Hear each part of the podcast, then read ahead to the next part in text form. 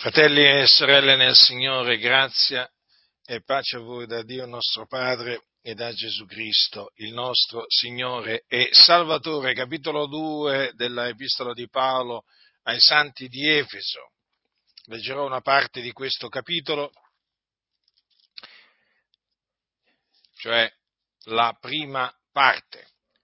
E voi pure ha vivificati voi che eravate morti nei vostri falli, nei vostri peccati, ai quali un tempo vi abbandonaste seguendo l'andazzo di questo mondo, seguendo il principe della potestà dell'aria, di quello spirito che opera al presente negli uomini ribelli, nel numero dei quali noi tutti pur immersi nelle nostre concupiscenze carnali siamo vissuti altra volta obbedendo alle voglie della carne e dei pensieri ed eravamo per natura figliuoli di ira come gli altri. Ma Dio che è ricco in misericordia per il grande amore del quale ci ha amati anche quando eravamo morti nei falli, ci ha vivificati con Cristo. Egli è per grazia che siete stati salvati e ci ha risuscitati con Lui e con lui ci ha fatti sedere nei luoghi celesti in Cristo Gesù, per mostrare nell'età a venire l'immensa ricchezza della sua grazia nella benignità che egli ha avuta per noi in Cristo Gesù. Poiché gli è per grazia che voi siete stati salvati mediante la fede, ciò non viene da voi, è il dono di Dio, non è in virtù d'opera affinché ognuno si glori perché noi siamo fattura di Lui essendo stati creati in Cristo Gesù per le buone opere, le quali Dio ha innanzi preparate affinché le pratichiamo. Dunque è per grazia che noi siamo stati salvati mediante la fede. Noi eravamo un tempo schiavi del peccato, sì, schiavi, servivamo il peccato che ci dominava, ci signoreggiava. Chi commette il peccato è schiavo del peccato. Ecco dunque che cosa eravamo noi, dei peccatori, che ubbidivano alle voglie della carne e dei pensieri. Il peccato ci ripagava con la morte perché il salario del peccato è la morte. Dunque noi eravamo morti nei nostri, nei nostri falli, ricordiamocelo sempre, fratelli, e nei nostri peccati, morti, senza vita alcuna. Proprio a cagione del peccato che regnava in noi, su di noi, ci signoreggiava, e che noi naturalmente servivamo nella nostra ignoranza e dunque eravamo senza vita.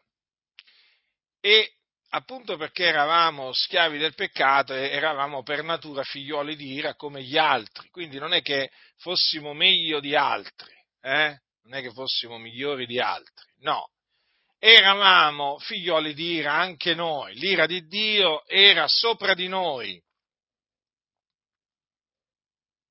perché noi eravamo dei nemici di Dio, eravamo nemici nella nostra mente e nelle nostre opere, dei nemici, perché sapete Dio non ha solo amici, ha anche nemici come noi, no? Noi abbiamo sia amici che nemici. Hm? Pochi amici, tanti nemici, eh?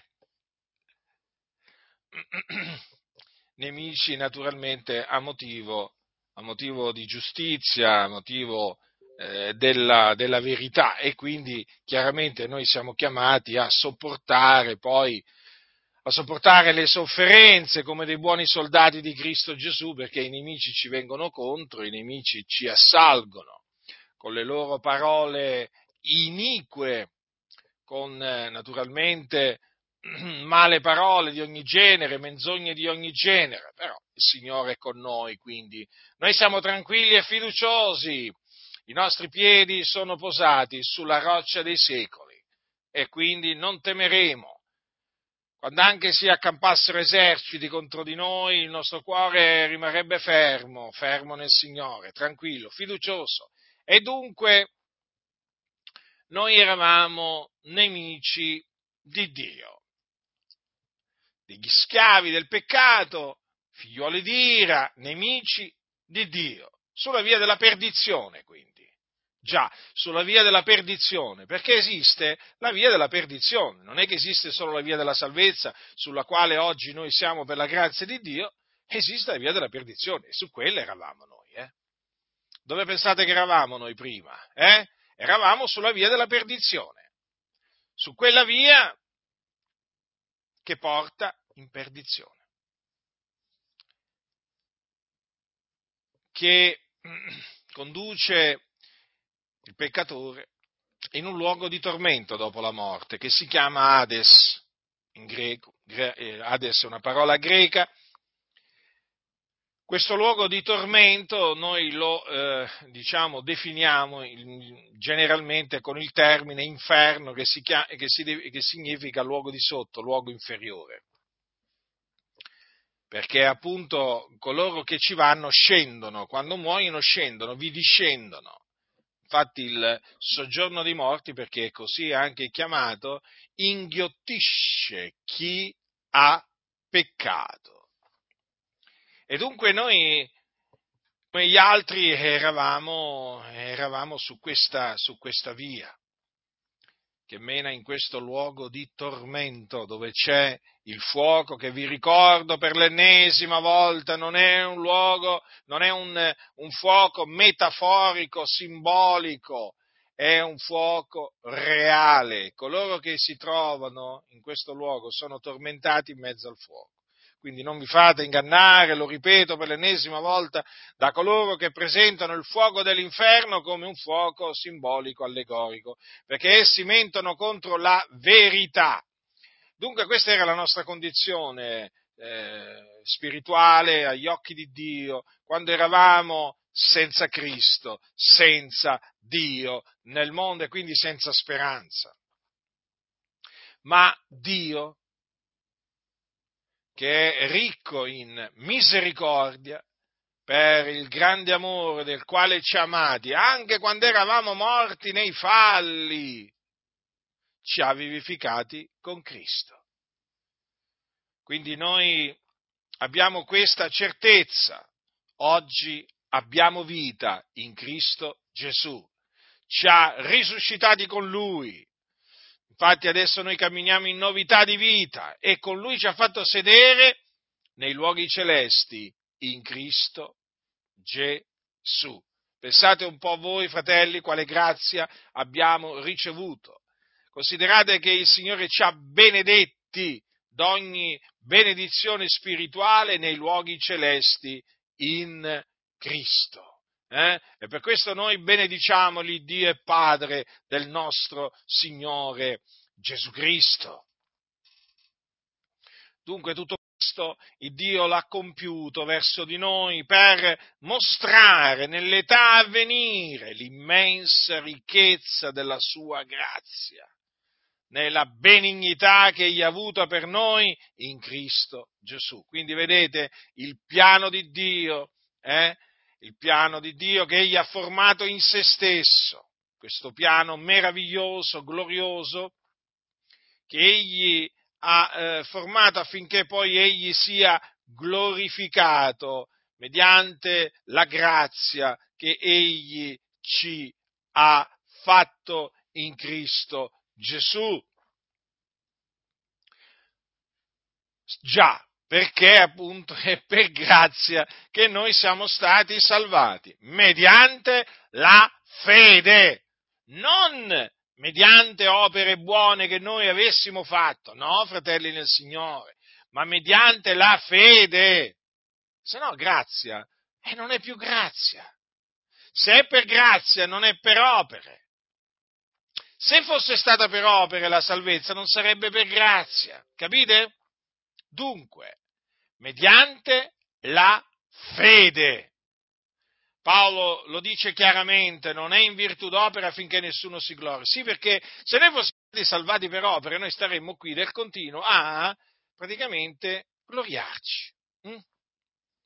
a vantarci, di esserci meritati la salvezza. Il nostro parlare sarebbe completamente diverso. E invece, proprio perché Dio ci ha fatto grazia in Cristo Gesù, noi appunto diamo gloria a Dio, non abbiamo niente di cui gloriarci nel cospetto di Dio, di cui vantarci, perché abbiamo ricevuto grazia in Cristo Gesù. Quindi non è in virtù d'opere, eh? affinché nessuno si glori. Perché noi siamo fattura di Lui, essendo stati creati in Cristo Gesù, per le buone opere, le quali Dio ha innanzi preparate affinché le pratichiamo. Quindi, da un lato, non è per opere che siamo stati salvati, salvati dal peccato, affrancati dal peccato, ricordatevelo sempre questo, quando parliamo della salvezza parliamo della salvezza dal peccato.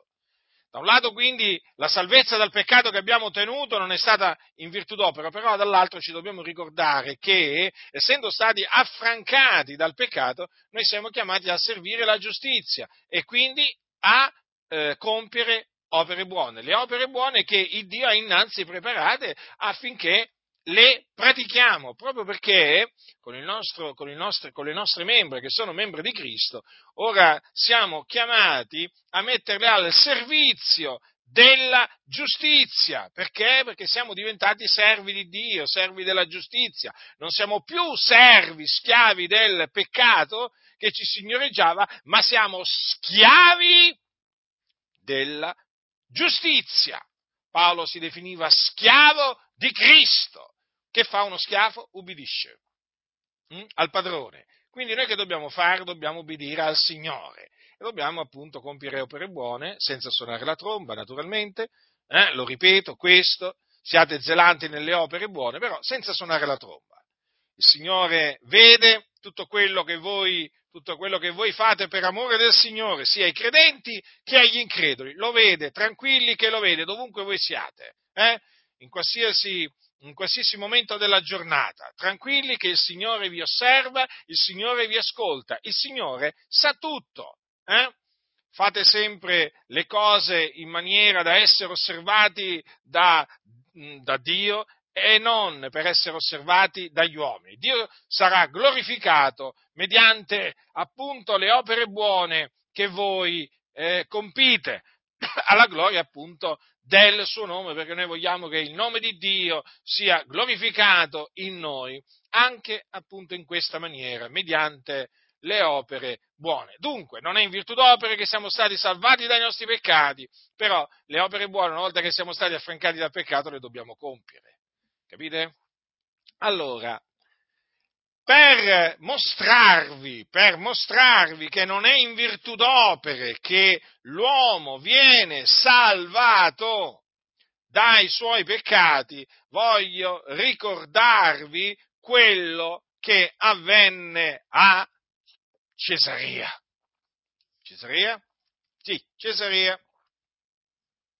Perché a Cesarea? Perché a Cesarea, appunto, c'era un uomo che si chiamava Cornelio. Eh, vi parlerò appunto di come il Signore quindi ha salvato Cornelio e quelli di casa sua.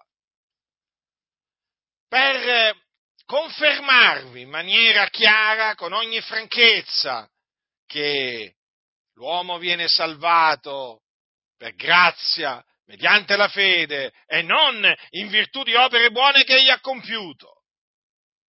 E allora, c'era questo uomo a Cesarea, ne parla Luca negli Atti degli Apostoli, è meraviglioso veramente il racconto di come il Signore ha salvato Cornelio, eh? ha molti dettagli peraltro, eh? fatevi queste domande, come mai tutti questi dettagli, come mai, come mai, eh, come mai, il Dio non è che fa le cose così tanto per farle, il Dio ha fatto ogni cosa per uno scopo, e le cose sono andate in questa maniera e ehm, diciamo che appunto il Dio ha voluto che tutti questi dettagli fossero poi trascritti perché noi poi siamo edificati, siamo consolati, siamo fortificati leggendo veramente questa storia meravigliosa di come il Signore salvò Cornelio e, su- e quelli di casa sua, che erano gentili di nascita, quindi gentili come noi. E allora, Cornelio era un centurione della corte detta l'Italica. Era un uomo, era un uomo pio, temeva il Dio con tutta la sua casa, faceva molte elemosine al popolo. Notate, eh? questo dice, dice Luca al capitolo 10 degli Atti degli Apostoli. Faceva molte elemosine al popolo e pregava Dio del continuo. Quindi era un uomo di preghiera. Pregava Dio. Vedete, faceva molte elemosine. Mm? Allora, che cosa avvenne? Che un giorno, mentre lui pregava, dice verso l'ora nona, quindi le tre del pomeriggio, verso le tre del pomeriggio, lui ebbe una visione celeste. Praticamente un angelo di Dio entrò da lui. Cioè lui vide un angelo di Dio. Voi sapete che gli angeli esistono, come anche esistono i demoni, naturalmente. Come anche esistono gli angeli, gli angeli di Satana. Allora, Cornelio vide un angelo di Dio che entrò da lui, in veste risplendente. E lo chiamò per nome, Cornelio.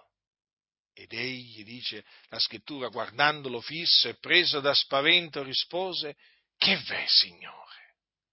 E l'angelo gli disse, le tue preghiere e le tue elemosine sono salite come una ricordanza davanti a Dio, ed ora manda degli uomini a Ioppe e fa chiamare un certo Simone, che è soprannominato Pietro, egli alberga da un certo Simone Cogliaio, che ha la casa presso il mare, al mare.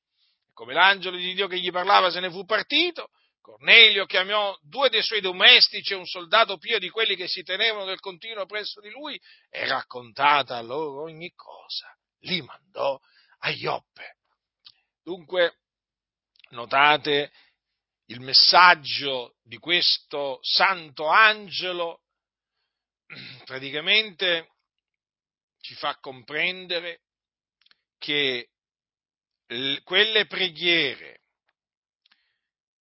quelle elemosine di quell'uomo pio che temeva il Dio con tutta la sua casa erano salite come una ricordanza davanti a Dio. E allora il Dio tramite quell'angelo gli ordinò di mandare degli uomini a Ioppe in una cittadina eh, a far chiamare un certo Simone, soprannominato Pietro. Stiamo parlando qui naturalmente, si sta riferendo all'Apostolo Pietro, eh, uno dei dodici.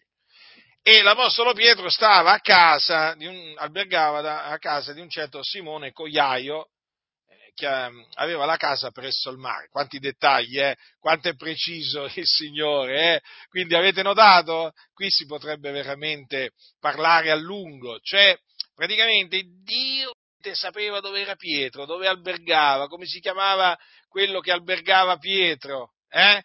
dove era la casa. Eh? E dunque, e dunque, che cosa avvenne? Avvenne che Cornelio ubbidì mandando due domestici e un soldato pio, di quelli che si, si tenevano nel continuo presso di lui, gli raccontò ogni cosa e li mandò a Ioppe. Secondo quanto poi eh, leggiamo nel capitolo successivo, quando l'angelo eh, gli apparve, gli disse, manda Ioppe e fa chiamare Simone, soprannominato Pietro, il quale ti parlerà di cose per le quali sarai salvato tu e tutta la casa tua. Allora, queste parole sono di fondamentale importanza per capire che cosa? Credo qualcosa che voi abbiate già capito e anche che già sapete. Cioè, Cornelio, e quelli, eh, Cornelio, benché fosse un uomo pio, che temeva il Dio con tutta la sua casa, benché facesse molte elemosine al popolo e pregasse Dio del continuo, dico, benché tutto ciò non era salvato. Lo ripeto, non era salvato. E questa, queste parole dell'angelo, naturalmente, sono parole che fu Dio a ordinare a quell'angelo di dire a eh, Cornelio. Capite? Allora, consider- considerate per un momento questo. Cornelio praticamente eh, sente queste parole eh, da, eh, da, dalla bocca di questo, di questo santo angelo di Dio. Cioè, si sente dire che un certo Simone, soprannominato Pietro, gli parlerà di cose per le quali sarebbe stato salvato lui e tutta la sua casa. Ora, che cosa, cosa voglio dire? Lui praticamente in quel momento, in quel momento venne a sapere che non era ancora salvato, né lui e nemmeno la casa sua. Non erano salvati. Lo ripeto, non erano salvati. Erano schiavi del peccato. Erano servi del peccato, anche loro, perché tutti hanno peccato e sono privi della gloria di Dio. Capite? Non erano ancora salvati. Però sarebbero stati salvati mediante le cose che gli avrebbe annunziato l'Apostolo Pietro. Quindi, un po' mi immedesimo in Cornelio, è evidente che nel sentire questo, chiaramente non solo ti premuri a mandare appunto degli uomini a far chiamare Simon Pietro, ma comincia ad aspettare. Comincia ad aspettare la venuta di questo Simon Pietro perché? Perché praticamente desideri ardentemente eh, sentire quello che Simon Pietro ha da dire da parte di Dio, perché da quello che dirà dipenderà la tua salvezza. E allora che cosa, che cosa accade? Che questi uomini vanno appunto eh, lì a Ioppe, trovano eh, Simon Pietro e Simon Pietro va con loro. Va con loro e quando arriva a casa di Cornelio avviene questo. Allora tenete presente che, ehm, che Pietro portò con sé dei fratelli, eh? dei fratelli che erano di origine ebraica, eh? ed erano sei, eh? lo dirà poi, no? a Gerusalemme, sei fratelli vennero meco. Eh? Quindi, da Ioppe Pietro prende questi eh, sei fratelli eh, e che l'accompagnano appunto a Cesarea. E allora ascoltiamo che cosa avviene. Il giorno di poi dice entra, entrarono in Cesarea, or Cornelio li stava aspettando e aveva chiamato i suoi parenti e i suoi intimi amici e come Pietro entrava, Cornelio fattigli si incontro gli si gittò ai piedi e l'adorò, ma Pietro lo rialzò dicendo levati, anch'io sono uomo. E discorrendo con lui entrò e trovò molti radunati quivi e disse loro, voi sapete come non sia lecito ad un giudeo di avere relazioni con uno straniero o entrare, od entrare da lui, ma Dio mi ha mostrato che non debbo chiamare alcun uomo in mondo contaminato. È per questo che essendo stato chiamato venni senza fare obiezioni. Io vi domando dunque, per qual cagione m'avete mandato a chiamare? E Cornelio disse, sono appunto adesso quattro giorni che io stavo pregando all'ora nona in casa mia quando ecco un uomo mi si presentò davanti in veste risplendente e disse, Cornelio, la tua preghiera è stata esaudita, le tue elemosine sono state ricordate nel cospetto di Dio. Manda dunque a Ioppe a far chiamare Simone, soprannominato Pietro, egli alberga in casa di Simone Cogliaio, presso al mare. Perciò in quell'istante io mandai da te, e tu hai fatto bene a venire. Ora dunque siamo tutti qui presenti davanti a Dio per udire tutte le cose che ti sono state comandate dal Signore. Mm? Si comprende comunque da questo, diciamo, eh, da quello che dice Luca, che effettivamente Cornelio era un uomo pio, un uomo pio che temeva il Dio. Eh? Certo, peccò quando Pietro entrò da lui, perché insomma gli si, gli si gittò ai piedi e l'adorò. Cioè, l'adorazione va rivolta solo, solo a Dio. Eh? Peccò Cornelio in questo, ma lui era nell'ignoranza. Cornelio non era salvato, ricordatevelo sempre questo. Cornelio non era ancora salvato. Però fece bene Pietro, vedete? Un uomo savio di cuore. Lo rialzò. Eh? Lo rialzò. Non è che lo lasciò giù eh? a farsi adorare. No, no, lo rialzò dicendo levati. Anch'io sono uomo. Già, anch'io sono uomo. Quindi questo naturalmente ci ricorda che l'uomo non importa que- qu- quanto possa ricevere da Dio, eh? quanti ministeri, quanti doni, quanta grazia, quanta sapienza, l'uomo rimane uomo. E eh, la gloria va sempre data a Dio, l'adorazione va sempre data a Dio. Eh? Guai a coloro che danno la gloria all'uomo o danno l'adorazione all'uomo. Eh? Pietro lo rialzò dicendo, levati, anch'io sono uomo. E appunto, eh, poi dopo che, eh, dopo che Cornelio gli disse, siamo qui presenti davanti a Dio, siamo tutti qui presenti davanti a Dio per udire tutte le cose che ti sono state comandate dal Signore, mi piace molto questa espressione usata da Cornelio, tutte le cose che ti sono state comandate dal Signore. Cioè Cornelio, Cornelio proprio credeva che quello che Pietro gli avrebbe detto, quelle parole che Pietro gli avrebbe detto appena avrebbe preso a parlare, erano eh, le cose che gli erano state comandate dal Signore. Eh? Veramente una scena meravigliosa, eh? bramava proprio quelle parole, di sentire quelle parole che appunto erano state comandate dal Signore a Pietro di dire. E allora ecco che Pietro prese a parlare. Che cosa disse? Ascoltate. Perché queste naturalmente sono le cose poi per mezzo delle quali appunto Cornelio e quelli di casa, di casa sua furono salvati. Perché? Perché, eh, perché Pietro gli annunziò la parola del Vangelo, come dirà, come dirà poi a Gerusalemme.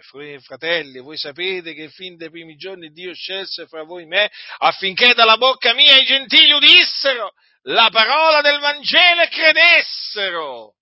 Eh?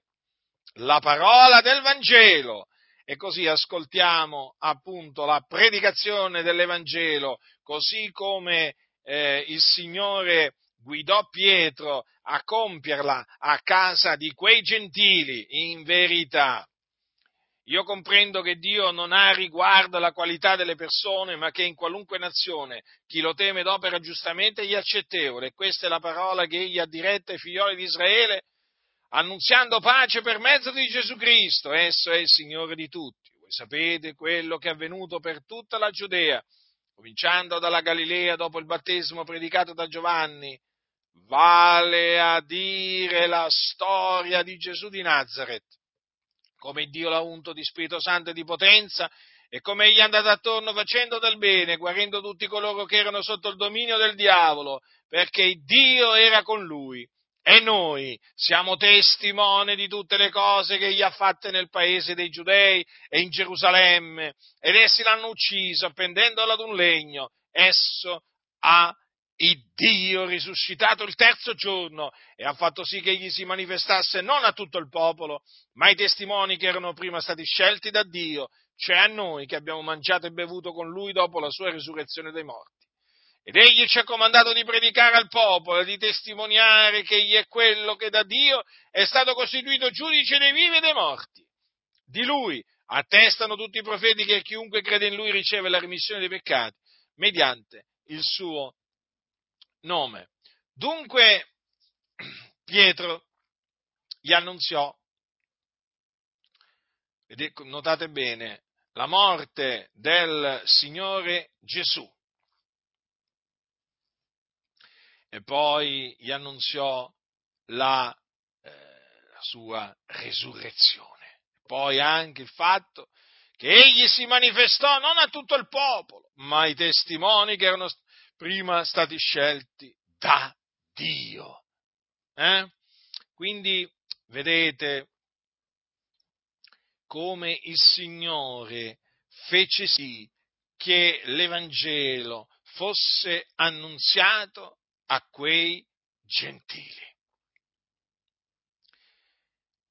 E vi voglio fare presente che l'Apostolo Pietro gli annunziò anche la remissione dei peccati,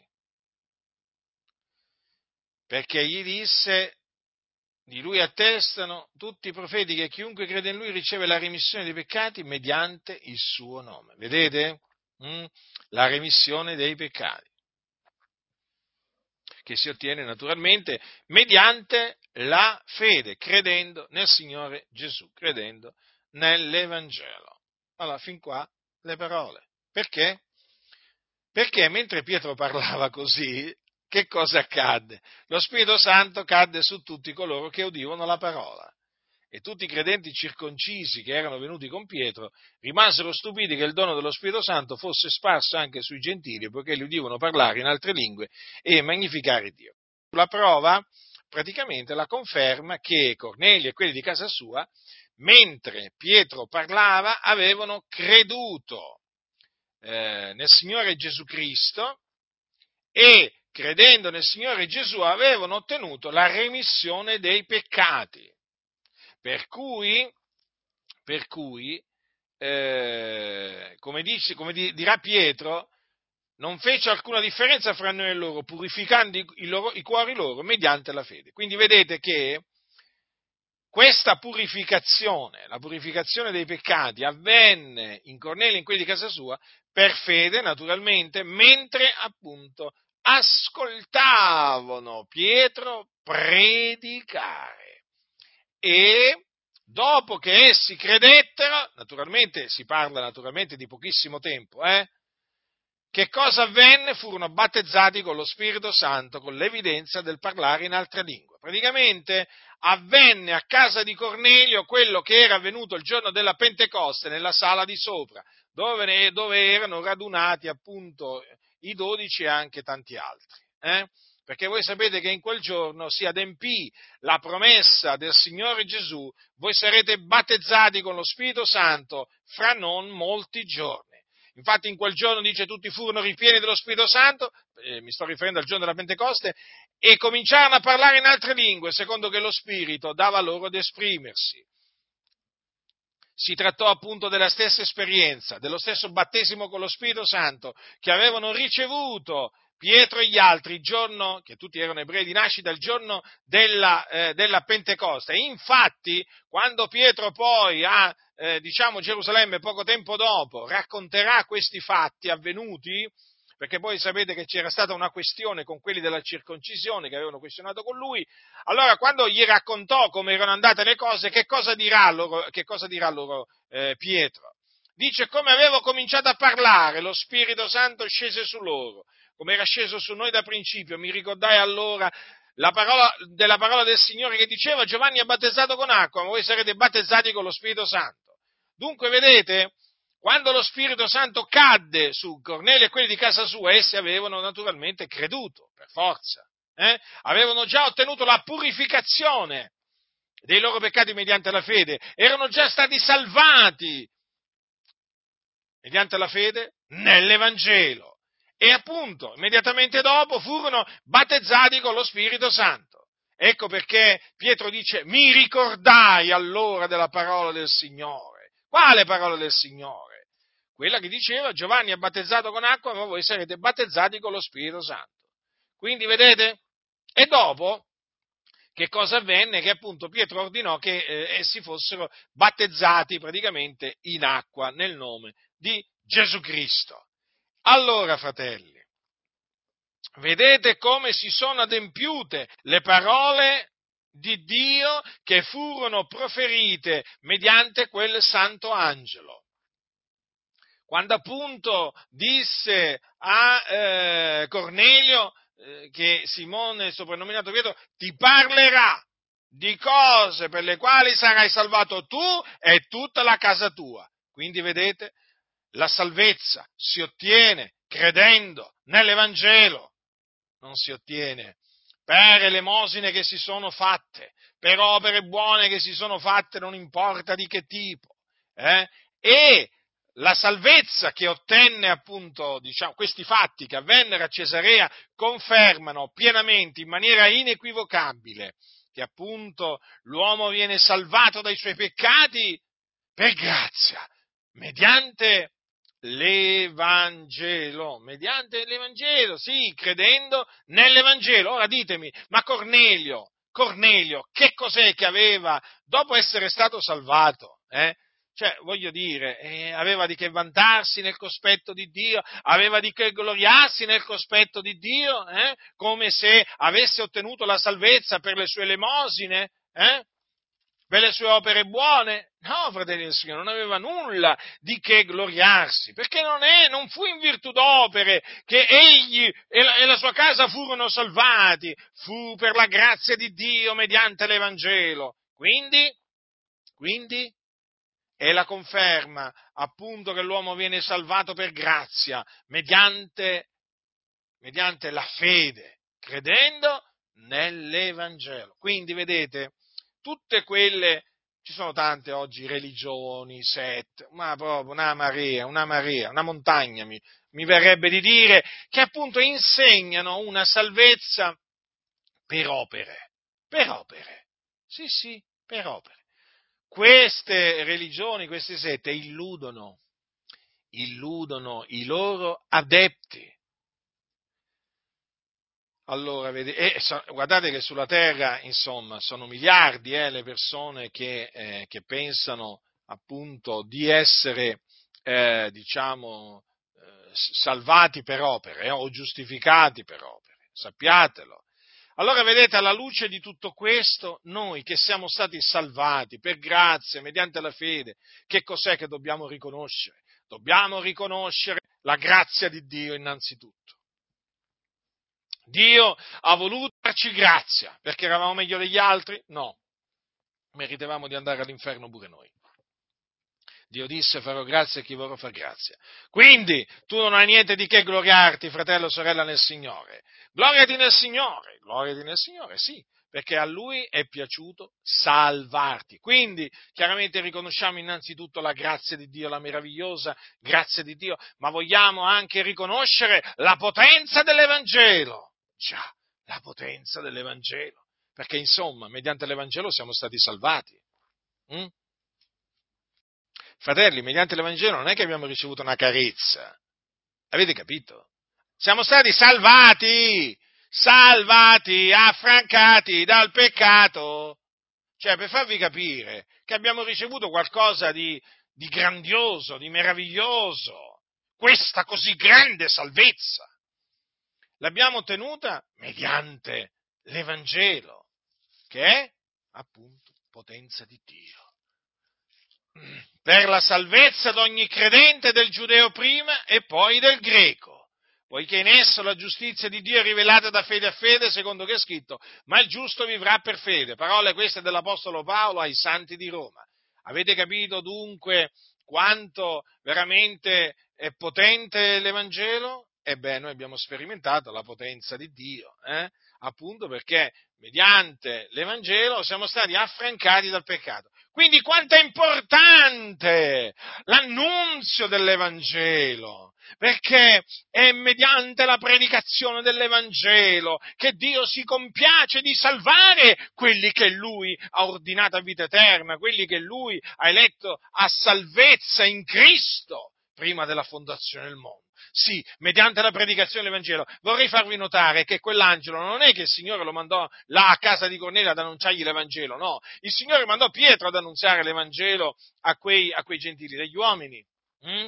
Infatti Gesù, prima di essere assunto in cielo, in cielo, cosa disse agli undici? Andate per tutto il mondo e predicate l'Evangelo ad ogni creatura. Chi avrà creduto e sarà stato battezzato sarà salvato. Chi non avrà creduto sarà condannato. Quindi, quanto è importante la predicazione dell'Evangelo, quanto è importante l'Evangelo. È mediante l'Evangelo che l'uomo viene salvato, fratelli, non mediante le opere.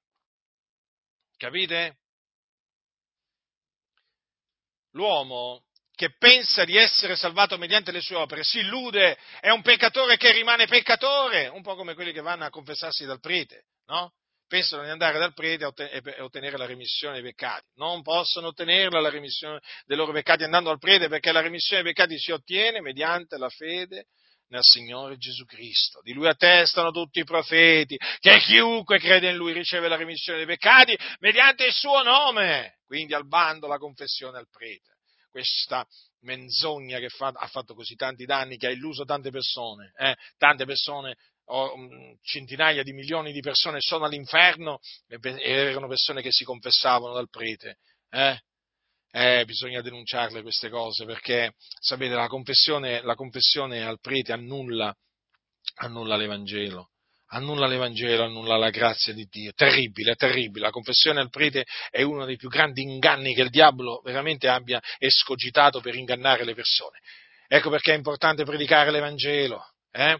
Quindi vedete, fratelli del Signore, cioè la storia, la storia della conversione di Cornelio ci fa riflettere, sì, sulla grazia di Dio, ma anche sull'Evangelo, l'importanza che ha la predicazione dell'Evangelo. Quindi quanto è importante che la Chiesa concorra eh, alla diffusione dell'Evangelo, alla propagazione dell'Evangelo, eh, sostenendo i ministri dell'Evangelo, pregando per i ministri dell'Evangelo affinché il Dio dia loro di annunziare l'Evangelo con ogni franchezza, aggiungendo la sua testimonianza a quella dei suoi servitori con segni, prodigi e opere potenti eh? e con doni dello Spirito Santo distribuiti secondo la sua volontà. A proposito voglio dire una cosa, la predicazione dell'Evangelo anche se non è accompagnata da segni, prodigi e opere potenti, ricordatevi, rimane sempre potenza di Dio per la salvezza di ogni credente del giudeo prima e poi del greco. Eh? L'Evangelo non è che è meno potente se non ci sono miracoli che accompagnano la predicazione dell'Evangelo, l'Evangelo è sempre potente.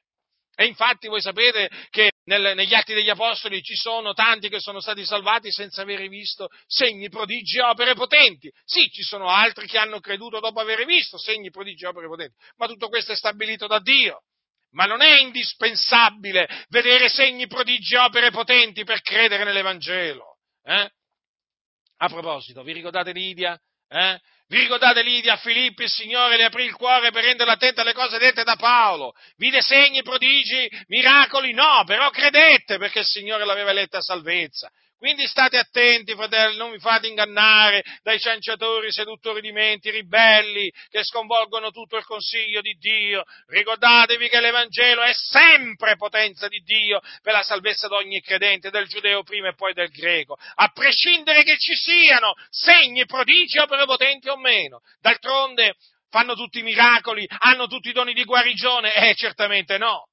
Eh? E certamente no, come non tutti sono apostoli, sono tutti forse apostoli? Eh, come Paolo? No. Però ricordatevi sempre questo, che l'Evangelo non importa se viene annunziato da un apostolo, da un dottore, da un pastore, da un evangelista, da un profeta, rimane sempre potenza di Dio per la salvezza di ogni credente, o anche da un semplice credente che non ha alcun ministero. Perché? Perché l'Evangelo, avete capito? L'Evangelo, e vi dirò di più, uno può essere salvato credendo nell'Evangelo anche leggendo solo l'Evangelo nella Sacra Scrittura. Sì, solamente leggendo, senza vedere segni, prodigi, opere potenti, ma perché l'Evangelo è l'Evangelo, la parola dell'Evangelo, sia scritta che sentita, è sempre parola, parola di Dio, è sempre potenza di Dio per la salvezza d'ogni credente. Vi dico questo affinché nessuno vi seduca, perché oramai i seduttori si stanno moltiplicando, si stanno moltiplicando sempre di più.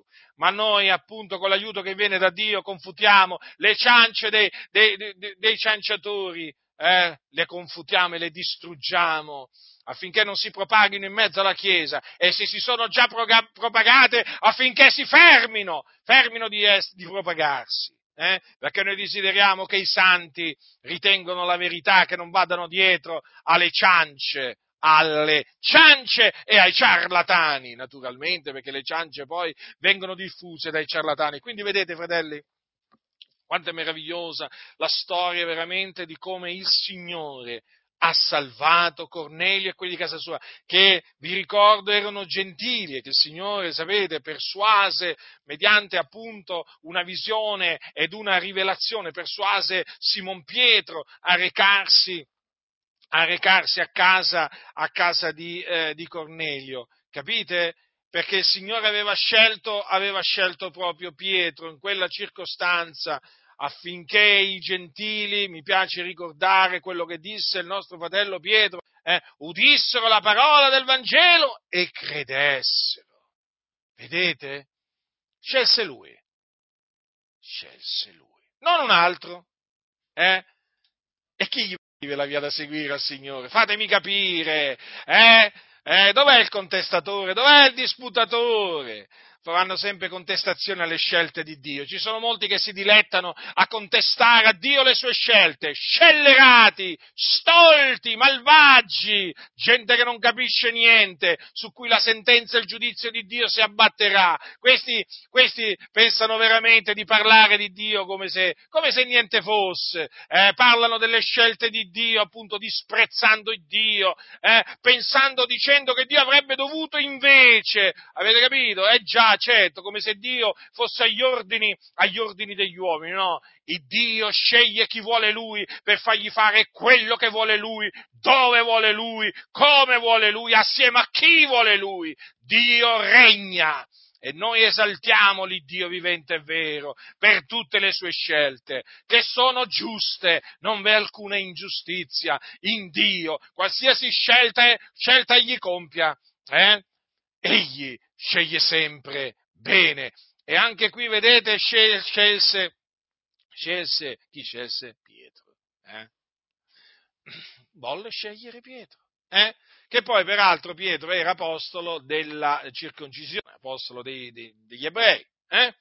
Perché voi sapete che Paolo invece fu, fu costituito apostolo dei gentili. No? Lui era apostolo, apostolo della circoncisione, Dio aveva operato in lui per renderlo apostolo della circoncisione, eppure in quella circostanza scelse chi? Pietro, proprio lui, sì, affinché dalla sua bocca i gentili udissero la parola del Vangelo e credessero, vedete? E, e, quindi vedete che alla fine poi Pietro che disse a Gerusalemme? Noi crediamo di essere salvati per la grazia del Signore Gesù nello stesso modo che loro, cioè noi ebrei di nascita. Eh? Perché si, naturalmente si stava rivolgendo, capitolo 15, si, degli atti, si stava rivolgendo a, a dei credenti che erano ebrei di nascita e disse, noi crediamo di essere salvati per la grazia del Signore Gesù, nello stesso modo che loro, cioè nello stesso modo dei gentili. Quindi la salvezza è per grazia, la salvezza è per grazia non è per opere.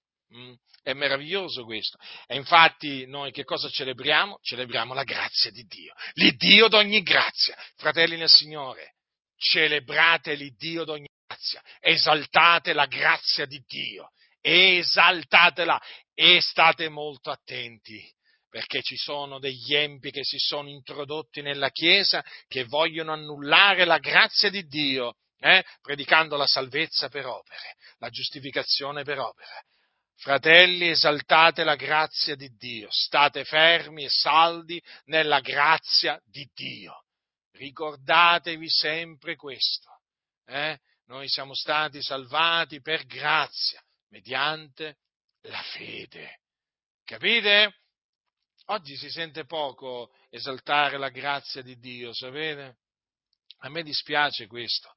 A me dispiace perché è molto, molto brutto questo, quando io penso che l'Iddio è l'Iddio d'ogni grazia, che noi abbiamo ricevuto grazia sopra grazia in Cristo Gesù, ma quando veramente penso che l'Evangelo è l'Evangelo della grazia e poi, e poi vedo veramente che invece, invece della grazia vengono predicate le opere, vengono predicate le opere come mezzo di salvezza è una vergogna. Ormai tante chiese, tante chiese evangeliche sono diventate l'altra, l'altra, faccia, l'altra faccia della Chiesa Cattolica Romana. Una vergogna, una vergogna unica, veramente. non te lo dicono chiaramente, però te lo fanno capire, che la salvezza è in vendita, eh? la salvezza si può comprare, la salvezza si può meritare, no, fratelli del Signore. Tutti quelli che hanno pensato così e che hanno insegnato così, sapete dove sono in questo momento, mentre io sto parlando e mentre voi mi state ascoltando? Sono nell'Ades, all'inferno. Eh sì, sì, sì, sì, sì. Eh sì, perché sono morti nei loro peccati. Eh? Invece chi ha creduto nell'Evangelo ha ottenuto la remissione dei peccati ed è stato salvato, liberato dai suoi peccati con il sangue prezioso di Gesù Cristo e quindi celebra la grazia di Dio e la difende. Eh? La difende. Guardate che, ricordatevi sempre questo, che chi, dif- allora, chi predica l'Evangelo crede nella grazia di Dio, naturalmente, per forza. Mm? Eh, chi difende l'Evangelo difende la grazia di Dio. E certo, e certo. Quindi stiamo uniti, saldi, fermi, eh, nel proposito, nel proposito, nei propositi appunto che sono nel Signore, perché questa è la via, è la via della salvezza. Questa è la via santa, fratelli, la via santa che mena nel regno dei cieli. E perseverando fino alla fine nella fede, il Signore poi ci salverà nel suo regno celeste. Eh? Ci salverà per grazia, mediante la fede, nel suo regno celeste. Vi rendete conto, fratelli, l'Evangelo? Eh? Quale grande salvezza il Signore ci ha dato mediante l'Evangelo e quindi stai attaccato all'Evangelo, eh? afferra l'Evangelo, ritieni l'Evangelo, perché dall'Evangelo dipende la tua, la tua salvezza. Ricordatelo sempre questo, ricordatelo sempre, abbi sempre davanti l'Evangelo della grazia di Dio eh, che predicavano gli apostoli, che, che, questo, che Cristo è morto per i nostri peccati, secondo le scritture, che fu seppellito, che risuscitò dai morti il terzo giorno, secondo le scritture, e che apparve ai testimoni che erano stati innanzi scelti da Dio. Tenete sempre l'Evangelo davanti a voi, perché questo è l'Evangelo della grazia, l'Evangelo nostra salvazione, fratelli nel Signore. Ritenendo l'Evangelo, eh, ritenendo l'Evangelo, noi riteniamo la salvezza eh, la salvezza che abbiamo ottenuto da Dio per grazia, mediante la fede. La grazia del Signore nostro Gesù Cristo sia con tutti coloro che lo amano con purità incorrotta.